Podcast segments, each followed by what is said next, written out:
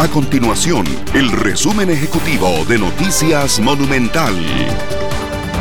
Hola, mi nombre es Fernanda Romero y estas son las informaciones más importantes del día en Noticias Monumental.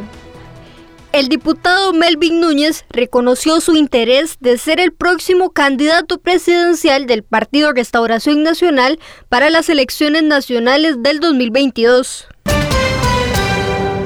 Si usted tiene la cédula de identidad vigente pero la extravió o está deteriorada, preste mucha atención ya que podrá solicitar una reimpresión vía internet y recibirla en su domicilio.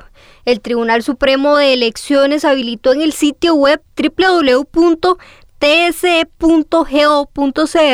una pestaña denominada reimpresión cedular, mediante la cual se realiza esta solicitud. Estas y otras informaciones usted las puede encontrar en nuestro sitio web www.monumental.co.cr. Nuestro compromiso es mantener a Costa Rica informada. Esto fue el resumen ejecutivo de Noticias Monumental.